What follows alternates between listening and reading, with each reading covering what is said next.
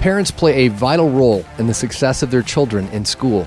And increasingly, classical Christian schools are going against the grain of many other schools who actively encourage the parents to disengage and let them outsource their children's education and formation to the institute itself, maybe even the government. But despite a growing culture that expects parents to drop and go, classical Christian schools stand in partnership with parents. Biblically, the school stands under the authority of the parent. But what does this mean practically? How do home and school really collaborate? Interestingly, there are a growing number of parents now choosing hybrid or collaborative schools, which offer a blend of education of home and traditional school setting. But regardless of whether a child is in a hybrid or a full five day school, there are important and specific ways parents can and should partner as we stand together to raise the next generation. Stay tuned for this episode of Basecamp Live. Mountains. We all face them as we seek to influence the next generation. Get equipped to conquer the challenges, summit the peak, and shape exceptionally thoughtful, compassionate, and flourishing human beings. We call it Ancient Future Education for raising the next generation. Welcome to Basecamp Live. Now, your host, Davies Owens. Basecamp listeners, thank you for listening to this episode of Basecamp Live. It's always good to be in connection and conversation with you. I've been encouraging over the last few episodes for folks to reach out, and I've been receiving emails, and I really appreciate it. You can reach me at info at basecamplive.com com. I want to do a shout out to Heather Rishal.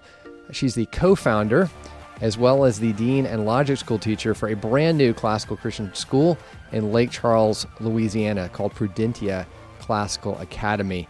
Uh, quite an ambitious and challenging season she's been in, but she's got her school started. She said she started listening to the podcast back in the fall of 2019. They're praying about starting this classical school in their area. They made the decision to move forward, and the pandemic hit. Can you imagine starting a school at that moment? And despite it all, the school started. Uh, and then in the fall of 2020, they got rolling, and that was about the time the hurricanes Laura and Delta hit them back to back. But as she says, by God's grace, we were able to start back, having only missed a little over uh, five weeks of the school, and now they're in their second year. Praise God for that. So, shout out to you, Heather, praying for you. So excited for the um, courage and the ambition and God's faithfulness in your school. We'd love to hear from you. Where are you? Where are you serving?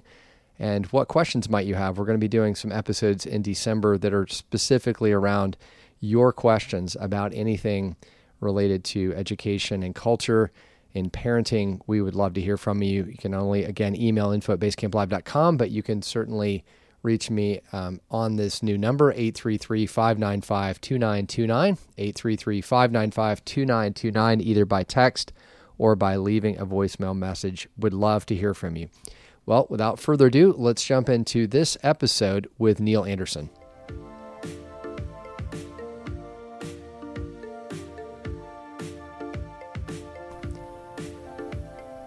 Well, Neil Anderson, welcome to Basecamp Live. It's so good to be Thank here you. with you in person. Mm-hmm. I'm increasingly appreciative of interviews that are not on Zoom. So it's great to actually have you in the flesh and blood here. We're at the SCL Fall Retreat here in Fort Worth, Texas. You're on the board of the SCL. Mm-hmm, mm-hmm. But tell us your your story. I mean, it's always fascinating. How did you? You're now head of Trinity Classical School in Houston. We're going to talk a lot about the hybrid model. But back us up. Where were you um, in your in your earlier yeah. life? How did you get into classical Christian education? Uh, yeah, I'll give the crash course in the flyby. I get I get asked this, you know, quite often by dads at lunches and whatnot. Uh, the the the crash course is, you know, did K through 12 education at a public school. Uh, had an affinity for academics. Was a good student. I was also highly into athletics. Ended up playing football into college, but I went to college uh, to play football for Wheaton College uh, Christian liberal arts school. I didn't go to that school because of Christian liberal arts school. It was because there was a crazy football coach who recruited me and was very compelling. Mm. Um, but once I was there, you know, I describe it as all these kind of switches getting flipped in my in my heart for the things that really I had an appetite for. There was a there was a crew of professors there at the time that I was there that just what what I saw was when I when I saw depth of education you know, combined with you know uh, a passionate zeal for the things of the Lord, kind of put on display. Right? I mean, I, I, was like, I, I want what you have. I want to read what you read. I want to walk down the road wow. y'all walked. And so, and then I got married in my undergrad Um, had my first child uh, my senior year during football season, so just got the ball rolling real early with family, which means right as I graduated from my undergrad and had this amazing liberal arts experience, um, I also immediately started to think about like repairing uh, you know, my educational process in, in, the lives of my parenting and children, right? Now, so, now, did you grow up in a? What was your own personal educational experience in the K twelve? Um, a pretty deplorable situation of of, of, of the, the full fledged version of public progressivism, but but had a th- thoughtful parents. Okay, kinda, uh, my dad was a pastor. He had a he had a he had a um, part of my story also is standing in his library, you know, l- looking at all these books that were not accessible to me, but kind of having this sort of appetite for like I wish I could understand what's in mm. this book. You know, wow. it was it was so it was, it was, de- it was deeply in you, and then yeah. it came alive at Wheaton, and then now you've got kids. You've got to figure yeah. out I've got to actually actually yeah educate the next generation. So where did that lead you? Yeah, I, mean, I was, uh, you know, I, I, caught the flair for pastoral ministry and church planting. That's where my wife and I thought we were headed. But then just this, um, what, what, what, you know, what we retained from Wheaton um, just kept growing. I started, you know, I read all the early books on classical education as I started to hear about them. I was I was uh, pastoring at a church, but then took a job at a classical school, um, teaching um, being a chaplain of sorts. And then I just within that, you know, I got brought into the administration of that school very quickly because I had some basic leadership giftings and I was enthusiasm enthusiastic about classical education. So they're just like, "Come on, let's go!" yeah. And then it just all kind of um, so so so then you know, I was like, I, I want to, I could feel the Lord shifting the calling from pastoral ministry into uh, classical Christian leadership. And um, but at the same time, um, I was at a school that was five day a week classical school, and we had four small children at that time, probably three. And I just, my wife and I were looking at each other like we do. We don't want to homeschool. We know that's not the way, but we do not want our we don't we don't want our kids gone five days a week. Yeah. And and yeah. we want to teach them not just kind of supplementally at night. Like we we want to go through books yeah. with them. We want to read the good books with them. We don't want to miss we don't want to miss out on this. I think a lot of parents have that early expect or anticipation that they can sort of continue once the kids come home from school to add all these extra options. And of course, you realize past about second grade, yeah. it's a full plate in most schools. So you guys kind of hit this decision point. What were what were you thinking? I mean, in so your mind, there was two choices, we, right? We, we yeah. shifted from school from church planting to school planting mentality. So my wife and I were going to. We had kind of at that time obviously hybrid model schools were already in existence, but there were a lot fewer and less known, and so we kind of thought we came up with it in a sense. Like I think we had heard about it here and there, but we basically decided we were going right. to plant a school like this. And, and, and just to make sure we're trying to track with so hybrid literally means part of the week you're in your home, kind of homeschool minded, and then the other part you're in in traditional school setting. Correct. The three so, the three main terms that are being used right now yeah. are hybrid, okay. collaborative. That's actually the word we use at our school. Okay. And university model, all somewhat synonymous, although are, are used in d- different ways. in university, which I've always found that's like the very confusing name to pick for a K twelve program because like well, you're at the, but it, that's really more of a uh, a branded. Uh, there's a there's know, a specific organization right. called NAUMS, National Association of University Model Schools. Okay, they've they have branded around that term, and that also is an organization of hybrid model schools that are a mixture of classical and non-classical right. schools doing it that way. So yeah. you guys are at this kind of big decision point. You did you know of other hybrid schools, or this was just literally kind of you kind of had this chocolate peanut butter moment? Like I, we need something in between here. My so. wife had kind of heard of something. Yeah. I had never heard of it. Okay. Um, so, like I said, you know, I thought I dreamed it yeah. up, and then I, I, yeah, yeah. I, I, very quickly realized I didn't. Not only, and then we did some Google searching, and we, we realized that one is about to start in Houston, where where we were living outside of Houston at the time. Yeah. So we sent our daughter there as a student, year one okay. of the school. Yeah. And by the end of the year, they had hired me as the first head. So that's how it all got. right place at the right time. Yeah. That's amazing. Well, I think a lot of people listening are have certainly walked that path, and more often than not, because most of us grew up in, uh, you know, five day a week school environments, we just assume that's normative. But I think there is, especially, and I wondered your thoughts on this. I mean, COVID has obviously rearranged so many things in the world, but it gave so many parents a glimpse into their children's right. education. In many cases, it was a sense of, gosh, I really do like having them around more often. Mm-hmm.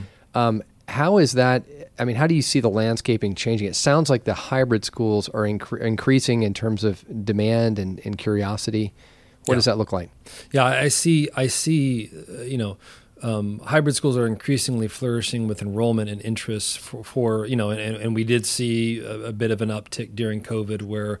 Um, which was kind of painful to not painful, but you're self conscious about it. You know, we're, we're you know, we're, we're potentially other schools are, are, are hurting. There, there was a, a renewed interest in collaborative schools, but you know, we, um, we, uh, have a lot to say about that, but I blanked on the question. What? Well, just in general, there seems to be a, an, you know, from when you started, this was kind of a new idea. Now it seems like a lot of people yes, are coming. Sorry, Yeah. thank you. Yeah. Um, well, there's an economical version, right? Yeah, Uh, sure. ec- ec- ec- economical reason. Um, it's it's it's difficult for the average parent who's interested, say, in classical education. Mm-hmm. If you're a classical hybrid model school, and you have a price point like for you know there's all different versions of, of hybrid schools with price points but it's going to be a lower price point Uh-huh. Sure, than your five day week yeah. yeah. so you know you know for for for economical reasons it's difficult not to look at and to kind of just go hear what the vision is for it and then also um, yeah we have i mean you the first swell of, of families interested in hybrid model school are well no we, we found two two angles one is homeschoolers Yep. who want to beef it up Yep. or find more you know form More and they want to right. and in our case uh, you know want to kind of also take it a step beyond co-op right, Yep. so one way of beefing up is co-op the next step is to you know some version of a hybrid model school the other side is for the first time people who never would have thought about homeschooling because of a, variety of reasons will give it a chance in our construct so Yeah. they'll come hear me talk on a thursday night where they never would have before because somebody has told them like hey it's not quite what you think go go, go, go here Right, and uh, obviously homeschooling is is a is booming in the midst of everything. But I, I think for a lot of families, to your point, it's a it can be quite intimidating. I mean, it depends on one's propensity for these things and availability fr- from work and everything else to do with that. But it, clearly, the attractor is you're giving a parent a path to follow, kind of a recipe to cook to. You're Yep. intentional about it, and I know really kind of a, a big point I want us to explore in this podcast is really the, the very unique roles that classical Christian parents are expected to, to play. And I think, again, it can run the gamut from, uh, uh, you know, literally partnering to teach. Um, and I know there's a lot of uh, intentionality and training around that, all the way to uh, it's a five day program. But never in there is there sort of this idea of we're outsourcing our kids, which is really where the culture is today. And Yeah. I think, you know, Right. let the government raise our kids, let the Christian school down the street teach them all these moral things, and we'll just basically, you know, I always say, you know, we drop the car off to get the oil change, we drop our clothes off to get the dry cleaning, and we should drop our kids off to get educated in values, and we'll pick them up at three thirty and call it a day. That is not classical Christian education. Yeah. So That's right. I, let you know, I want to. We're going to take a break. I want to come back and, and really explore what whether you are in a five day or whether you're in a, a hyb- hybrid hybrid collaborative. What are some of those best practices and guidance that you give to parents? Because I, I think the, the the weight of the world continues to lay upon us, and it, there's always that sense of we we know we could do more. But what are just some things that we can do in either environment that really extend the reach and the impact of the classical Christian school? I think that's a, it's a really important question uh, for us to ask. I guess before we get a break, though, just thinking through, um, you know, your school. I'm just curious to that question around what does that look like if a parent comes to you and says, "I've never done this before." Um, love the idea philosophically, have utterly no idea what it would mean to do something at home. What does that training process look like for them? Is that a is Yeah. that extra classes they take, or how does Yeah. that work? Yeah, Yeah, it start. I mean, it starts in the interview with the basic question. Once we get to the third C, you know, Christ-centered, classical, collaborative in our, our case, the the kind of guiding question there is like, hey, a, you know, do you realize what you're getting yourself into? Yeah. Uh, like fully. This is a question for dad and mom, whoever is going to be what we call the co-teacher.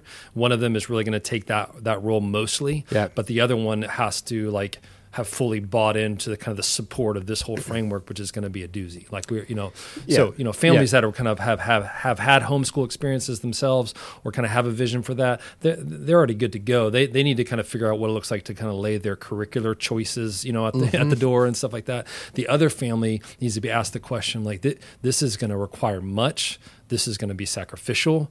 This is going to have you know uh, key moments in the year where you're going to. F- you know ask yourself the question why in the world am i doing this? You know so just kind of you know uh, helping to kind of instigate a, a, line of further searching of is this I mean, it's just a lot of commitment. Yeah. Because yeah. we because then what happens is they get resourced in, in several ways right when they enroll. You know, pre-reading and stuff that they need to do. You know, Susan Wise Bauer's been you know mm-hmm. some of her work is is huge in this realm because she's been a blessing to all of classical Christian ed. But but she's you know she started out as you know homeschooler at sure. heart. You know. Uh, so we do a week long so before school starts we have a week of faculty training and then we have a week long of co-teacher training where all the main teacher parents come and they do their first round of getting fully trained in all the kind of curricular processes that we, we need yeah. them to kind of get equipped in. Uh, crash course version sure f- sure. first. And then ongoing access support. Yep. Mm-hmm. it's a, it's a beautiful model. The ambrose school where i've been affiliated there in boise um, started five years ago, the Bridge program, mm-hmm. appropriately mm-hmm. named, and it was a, there were just so many, I think, unexpected blessings of that. Of that, I mean, to your point earlier, it, it's a price point that you're going to reach families that couldn't come otherwise. It, for families that want to be more intentional, there's the opportunity. I think that it also, from a school administrator standpoint, it was interesting because we were realizing, gosh, we have we have a number of part time teachers over in the five day mm-hmm. that are looking for other work, so mm-hmm. now they mm-hmm. can double over and have access there, and just the the free flow uh, you know, uniforms the same, kind of house program. There's just so much in terms of similarity. How much crossover do you get? Do you get families? Uh, well, I mean, you guys are fully hybrid all the way through 12. Correct. But do you see do you see families kind of hitting? I mean, I think the perception is this is perfect for little Susie who's in second grade, and we can do the thing at the kitchen table, but I can't do the senior level science experiments and calculus and all that kind of thing. So, mm-hmm. is there a is there is there any attrition as it goes up as families get more yeah. Uh, so weary that, about that? Yeah. That's a question that every head of school of each version of a hybrid school is going to answer differently based on their vision and strategy. Right? right. So at this conference right now, right downstairs, there's guys um, who are, you know, I know one that's out of school that by the time they get to high school, they run kind of a university schedule. Volume of time is almost the same as what a five day week school is. Yeah. Um, I just met with a guy in Chicago last week who who's developed a model called, you know, the the co schooling, which mm. is one step beyond co op. They're one day a week and wow. but they pay their teachers and they have this very sort of robust you know curricular plan and yeah. so on and so forth yeah. so um, my point is I'll answer it from my school, but it's different everywhere. Yeah, everywhere. Yeah. What we've done is is we have a very specific vision um, that has to do with like a rounded experience for each student, but it's very minimalistic. It's very kind of bare bones. So, and it's primarily focused on the kind of meat and potatoes of a robust, robust liberal arts classical ed ac- academic scenario. So we run cross country. It's the only sport we run. We have high volumes of participation, but that that's it. Mm. We push people towards you know the, the you know, flourishing in club sports and, right. and other things. Rec leagues. And, uh, yep. We have a fine arts program that you know, but but well, but our our school story is one of a boom and growth you know, over the last 10 years that I know as head of school, as I bring in the next wave of 70 students into kindergarten, wow. um, uh, that that is not 70 students who want to be 11th graders at Trinity Classical School. I, I would say upwards of 50% of them at that point have no intention of being mm. in hmm. this type of school, maybe in seventh grade, maybe. So, you know, every school is doing it differently. We built the whole structure to where we want to have a thriving, robust rhetoric school, but it will be kind of purposefully and understandably smaller. Right, because it's just a different. Yeah. It, okay, designed for that built-in attrition. Yeah. Okay, that makes sense. Well, let's take a quick break. Um, Neil, I want to come back. I, again, I really want to hear from you just best practices on on parent – uh, partnership, what that means. There's this great Latin phrase I always love to have fun with in loco parentis, meaning mm-hmm. biblically, mm-hmm. Um, we, the school people, are under the authority biblically of the parent. Um, sometimes my joke is that it sounds like you know it's something about loco parentis, and, and sometimes it feels that way. Get, we all get a little crazy as parents sometimes. But uh, all right, we'll take a quick break and come right back with Neil Anderson.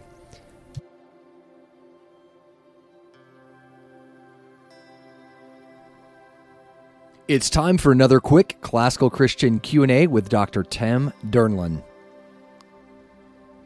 Okay, Dr. Dernlan, the question of the week is what is meant by plundering the Egyptians?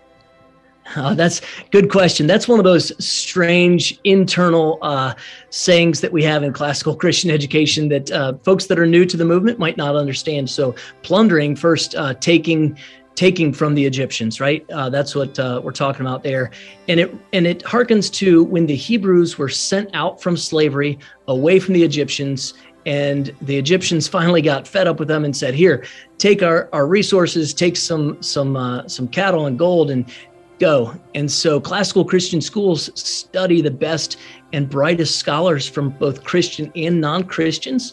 And as we study the non Christians during this process, there's an intentional effort to take every good thought captive, everything that will be good out of non Christian literature that will glorify God. And it requires a teacher in the process to lead students through this and sift out what's praiseworthy and leave behind things that are not true, not good, not beautiful. And this process uh, is referred to as plundering the Egyptians because we are taking the best of ancient literature that might not be Christian, but was very influential in the way that we think in the Western world. And it does take a skilled master teacher who loves the Lord, knows how to plunder that, guide students through it, and help them to think logically and critically. So, the plundering the Egyptians is a, a fun phrase that we like to use in classical Christian schools. And it's just what uh, young people need today because they are already being exposed to so many other narratives that aren't Christian in the broader culture. So teaching them to discern this story of this hero or heroine is actually virtuous and worth following, and that obviously led to a, a demise and not a good uh, not a good situation. So it's really giving them kind of a way of living vicariously through these decisions of those who've gone before us. So we should be following and uh, plundering the Egyptians, as you say. So, uh, thank you very much, Dr. Dernlan. Very good answer. Check out Dr. Dernlan's book on 100 questions on classical Christian education. Got a question for him to answer on Basecamp Live? Send the question to info at Basecamp Live or leave us a message by voice or text on the Basecamp hotline, 833 595 2929. That's 833 595 2929. 29. We look forward to hearing from you.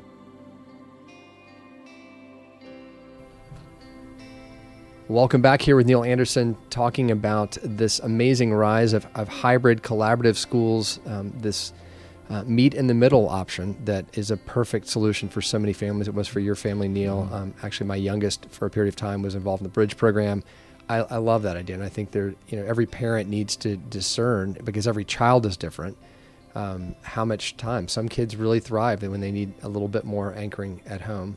Um, yeah. But it is interesting. I've noticed just in, in my years in school world, I, if I could stereotype, I would say I see parents often coming in uh, over parenting in the early grammar stage and, and leaning in heavily and wanting to know what's going with curriculum and uh, and being very participatory, maybe to a fault sometimes. And then mm-hmm. by the time somewhere in their minds, you know, fifth grade hits or seventh grade hits, there's the well baby bird needs to leave the nest so i'm just going to kind of step back and by the time mm-hmm. they're in high school the kids are often underparented and mm-hmm. and there's just a tension there the beautiful thing about hybrid is you're scripting this requirement of engagement yeah. straight through the process so uh, i guess the question is what are what are the training uh, core training expectations that you put on families that you think actually really would work for any family involved in a classical christian school yeah yeah, no, great question. I mean, uh, like you said, the model itself forces the issue, right? So there's still a way that you can kind of be,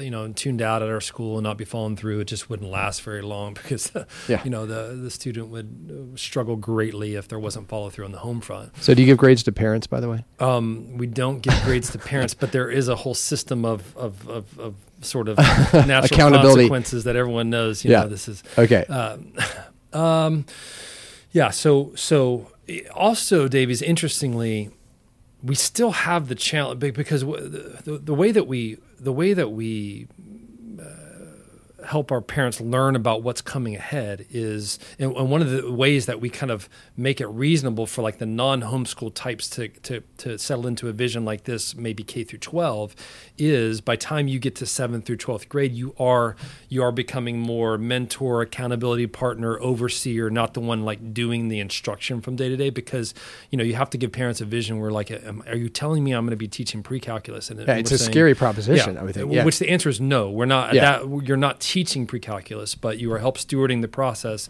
based of all the systems that we built for them to have a robust pre-calculus experience, even with not five days a week. So, by the way, just a, do you do you is there video supplements like Yes. you have? Okay, There's a, all, all of the above. I mean, we it, it becomes more of a professor professor type of relationship. Our, our students in rhetoric school are very equipped to um, engage with their you know, teachers, professors.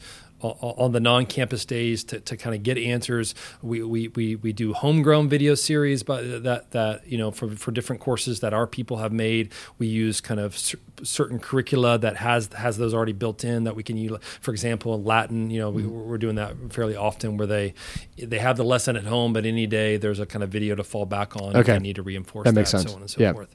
But the spirit of what you're asking, you know, is this. You know, part of the reason we've started schools like this is because we have felt passionate about calling parents not to wholesale abdicate this educational process, which five day week schools are, are, are- are not doing, thoughtful ones, classical schools aren't. I mean, any classical school is trying to uphold this principle of parental involvement. It's just that we have the issue forced in our, in our situation, and the call is to like, hey, like, hey, come try it, at least in the, young, the younger years, try this, this rhythm and routine of a few days a week. Um, teaching you know uh, uh, teaching addition and subtraction and reading doing great read alouds you know reading peter pan like b- being able to read peter pan with your children at that age um, you know is just such a It- powerful well, meaningful and it strikes me too. I think so many young families in five day just don't really know where to go. And the one hand, they feel like, well, my kid's cup is already pretty full, so we're just going to read Captain Underpants have some fun when they get home. I mean, Mm-hmm. that, that might be, I think, a thought. Or there's a genuine desire for what can I read of substance. Your your families have that prescribed, and it sounds like. Um, there's there's an intentionality all the way through. D- does it include even things like family devotions? I mean, how much does how much designing of resources do you do? I mean, you know, ch- our, our Yeah. chapel and the home days is family oriented. It's designed to do what we do on Okay. Mondays and Wednesdays. That's amazing. Yeah. Uh, at home, as you start to, you know, so the call, you know, I do a call to dads annually, and it looks things like so. Most of the dads are are not. Some of the dads are the main co-teacher. Yeah. Mostly, it's the moms, right? Yeah, sure. So with dads, I have this track of like it's you know maybe four or five fold. It's one as often as you can do that liturgy in the morning with your family before you head out to, head off to work. Uh, two, if you're not the co-teacher, take one thread. Hmm. Either commit to math, commit to you know pick three of the books in literature for the year and saying these are the books I'm going to own with the child, or do something like crazy, like say I'm going to do the Latin portion. You know, you know that you know this this year just me learn it with them. Yeah. ex- exactly. Yeah. And, and you know, call them into those rhythms of learning with with their children. Um, but you know, we still have so so. Uh, yeah, both both families are, both parents are um, walking through this process with their children. Uh, you know, we developed a few years ago, but we still were. As by the time they get to ninth grade, do they have to read Homer with their child? No, they don't. Um, but but what all of us I think are doing in the movement is we do want a re-education of parents. Like we want we want to call a huge- parents in- right. into that. We ideally I think any of our lit, you know humanities teachers from seventh through twelfth would deeply desire for all the parents to read these books at the same time we're reading them. Well, and we've talked to, well, absolutely, and we've talked on the podcast. I mean, I think the kind of one of the challenges that lurks below the surface is that for so many parents, I don't know, it's probably at the subconscious level, is there's an intimidation that they they I, I'm quoting George Grant in a podcast I did years ago with him, and he said, you know, I felt I felt cheated in my own education. I mm-hmm. think a you feel cheated when you're looking at what your kids are studying, and b you feel intimidated. Oh my gosh, like I am I am so out of my league with this. So. Yep. I think that would naturally cause a parent in many cases just to retract back and just let the school do it. Yeah. What you're inviting parents into Yeah, I stand on the stage Yeah. once a, once a month and tell parents, "Come get re-educated with Wow. us." Which is a two for one deal. You need to put uh, that in your marketing. and and and we do in time and time again not everyone but every after every info session i do i get parents coming up to me and say you know like Yeah. can we can we come on mondays and wednesdays as well right, Right, it's like right. no but but but yeah Well, it's, I know, like at Ambrose, they've they've occasionally done kind of a quote back to school night, and they'll have one of the teachers send out a pre reading, and, and parents will flock. And I think there's a natural desire to try to dig in deep. So that's a fascinating motivator, is that you're getting to uh, you're getting the the prescription of what to do, and you're giving guidance on how to engage. So it's, Yeah. I mean, I again, I as my head's spinning, like this is what every five day needs at a lesser level. Just hey, if you're a parent of an eighth grader, here's material you can read to your kid, books you Yeah. should read aloud um, devotional ideas. So, but yeah, continue on. This is Let me give you one more piece because Yeah. this, this applies across the board. So in 7 through 12, we're still dealing with parents potentially tuning out because their students are getting so they're, they're kind of like machines on the home days and are very self-taught and you know kind of kind of living that college lifestyle by the time they get to 9th through 12th and so uh, but we still want this parent engagement so like we developed a resource three years ago that we'd be happy to share that says you know i think it's titled something like um, you know how to teach your child a book you've never read which which sounds which sounds title. like a, a little bit you know like uh, short selling the process but it just comes with this dose of realism right? Like so you know, you know, Yeah. as much as i would love for dads to read paradise lost in 10th grade uh, many of them just won't. There's kind of a realistic mindset about that even though we still extend the call.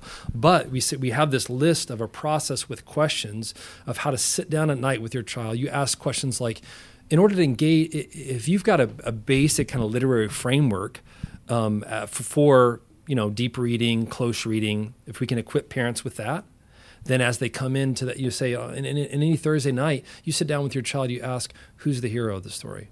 What are they like? Tell me about this. You don't have to have read it to ask these questions with your Sure. child, because I think the average parent is intimidated of like, well, I haven't read the book. There's nothing I can I can do. Right. And that's just simply not Yeah. true. Well, that's a know? great, it's an a- absolutely fantastic point. and and I think again the challenge for parents, and, and I, you know, even as a as a parent now of a senior in a five day school with a busy life, it's easy to not even know. Okay, what is he reading right? Yes. I, I don't know. Let me go. I think I saw the syllabus a couple months ago. Um, how important a to know what's going on and b to your point you don't have to be uh, uh, just ask thoughtful questions to engage the issues Yeah, totally. that's that's so A- good. and yeah. you know all of us i think have had those experiences as parents where our children are maturing and they're developing in all these ways that we had no Right. idea and, it, and, and you know we come and see them give a presentation or at senior thesis time we kind of show up and we're like oh my Yeah, word like yeah. where, where did he come from Right. and you know at least you're getting that but but part of the point is like well maybe we could like tap in dial in and create the spaces where we we see all the places they're starting to flourish more in real time Yeah. instead of being surprised by it you know three years later So how do you? I, I could see somebody maybe uh, being concerned that this again is a beautiful model for grammar and logic, but rhetoric you kind of again need baby bird to get ready to leave. And are you are you setting them up for a potential challenge when you've had so much parental oversight through twelfth grade? How do you begin to prep them so they don't hit freshman year and panic because mom and dad aren't Yeah. right there with the, the curriculum? Okay, so it's the it's, Davies is actually the opposite, and so I I get it. Like we Yeah. we were skeptical of our own vision. Like, can we really deliver? And, Right. You know, it was all on paper. Like, but like by the time we get to high school, can, can we can we really do this? And uh, the, the the truth is, I, I can say this with full integrity. It, it, it's it's it's it's more fluid and better than we could have ever thought, and it's because of the opposite of what you're saying. So by the time they get to 9th through 12th, there is little to no parent handholding, although we're still calling the, and what we have is students who are, um, who wake up on their own. Yeah, they're seven o'clock independent. in the Right, morning, right. And they know what I mean because we're not messing around with issues of workload and sort of rigor. Um, they know what they have to do on a Tuesday morning to get the job done, to be able to show up well on Wednesday with everything that they, need. And so that is, you know, in, in my opinion, that's more college prep. We don't use that term, but that's more readiness for the college lifestyle than some five day week schools that provide opportunities for students to kind of coast and be lost in the mix and, and aren't really developing uh, independent, just, independent just- skills. Yeah, you know. just executive function all the way to just life habit. That's a really it, that makes total sense, Neil. And I that's certainly a critique in general of classical Christian schools that we are again putting the Mayberry bubble around these kids, and they're showing up freshman year with no idea how to function. I mean, we're, there's a difference certainly in academic readiness and social readiness and so on, but that makes a ton of sense because it's Yeah. been it's been it's a very prescribed. You have to be in a hybrid very prescriptive about what the expectations are at home. So Yes. that Yeah. makes it makes a lot of sense. Well, I know time is short. Any other just best practice recommendation? What do you you know what what's a message you have to feel like you have to continue to get in front of families just to I think the message and the spirit of this podcast. For, I mean, first of all, I do think that there's um, ways that kind of the hybrid realm and five day five day week realm that need to continue to develop you know the synergies and the broad vision of just what, what we are trying to do is a robust Christian classical, you know, uh, the spurring on of the continued movement of, of these sort of practices, no matter what type of school. I do think that you know we haven't brought this up, but increasingly five day week schools are looking. You, you talked about yours are looking to kind of add yeah, potentially a, programs that extension. I think, right. I think us hybrid schools that have been doing it for a while would be happy to advise and help resource schools that are looking to develop that in their own school. Yeah. Um, but the spirit of it is, hey, w- w- no matter how many days a week we're doing it, um, let's continue to extend this call to get parents kind of deeply integrated, absolutely. deeply involved. That's right. Uh, yeah. And and again, I think there's a, it's a unique moment in time as the world gets wackier. I think families are even more aware that they need to be in the lives of their children and to be involved in it. And for some families, again, it's it's homeschool. For others, it's five day. But I think what you have, um, I'll, I'll, give you credit for discovering. You said that earlier, and you discovered it. So uh, we'll give you credit. no, don't, don't, do that. the Anderson model. Uh, Not at all. So Not if folks are curious, Neil, and want to know more, can they get in touch with you? What's the best way to? Yeah, I think until we find a better way, you know, I, am uh, working with SCL on this project of helping identify. You know, I'm very familiar with what's going on in Texas, um, but outside of that, it's it gets real thin for me as far as where are the classical collaborative kind of hybrid schools where are they what are they doing um, and so i, I want to kind of i'm trying to generate an extensive list for the sake of all of us and then also start you know really, really trying to learn how scl can resource and, and, and, and, whether it be through tracks at conferences, whether, you know, all, all the different things yeah. that SCL has cooking, um, how, how do those things apply to the hybrid world? Yeah. yeah. And there's a lot of interest. And, and again, thanks for being available. We'll, we'll put in the show notes how to get in touch with you. And, um, yeah, and perfect. obviously, uh, there's a lot more conversation here. But thanks so much, Neil, for being a part of this. We'll definitely want to have you back and continue to learn more about this amazing work. Thanks so much. Thanks, Davies.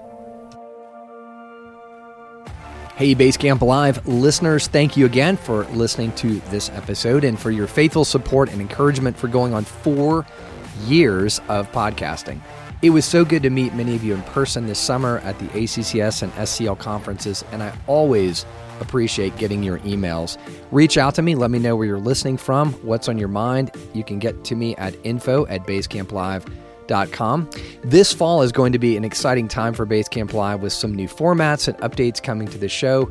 We are also grateful for the number of individuals and organizations who partner with us. So, a quick shout out to these groups who I know personally their leaders and the quality of the resources that they provide both to individuals and to schools. First of all, the Focus Group. If you're running a capital campaign or working on a major donor development project, they are accomplished, skilled, and ready to serve you.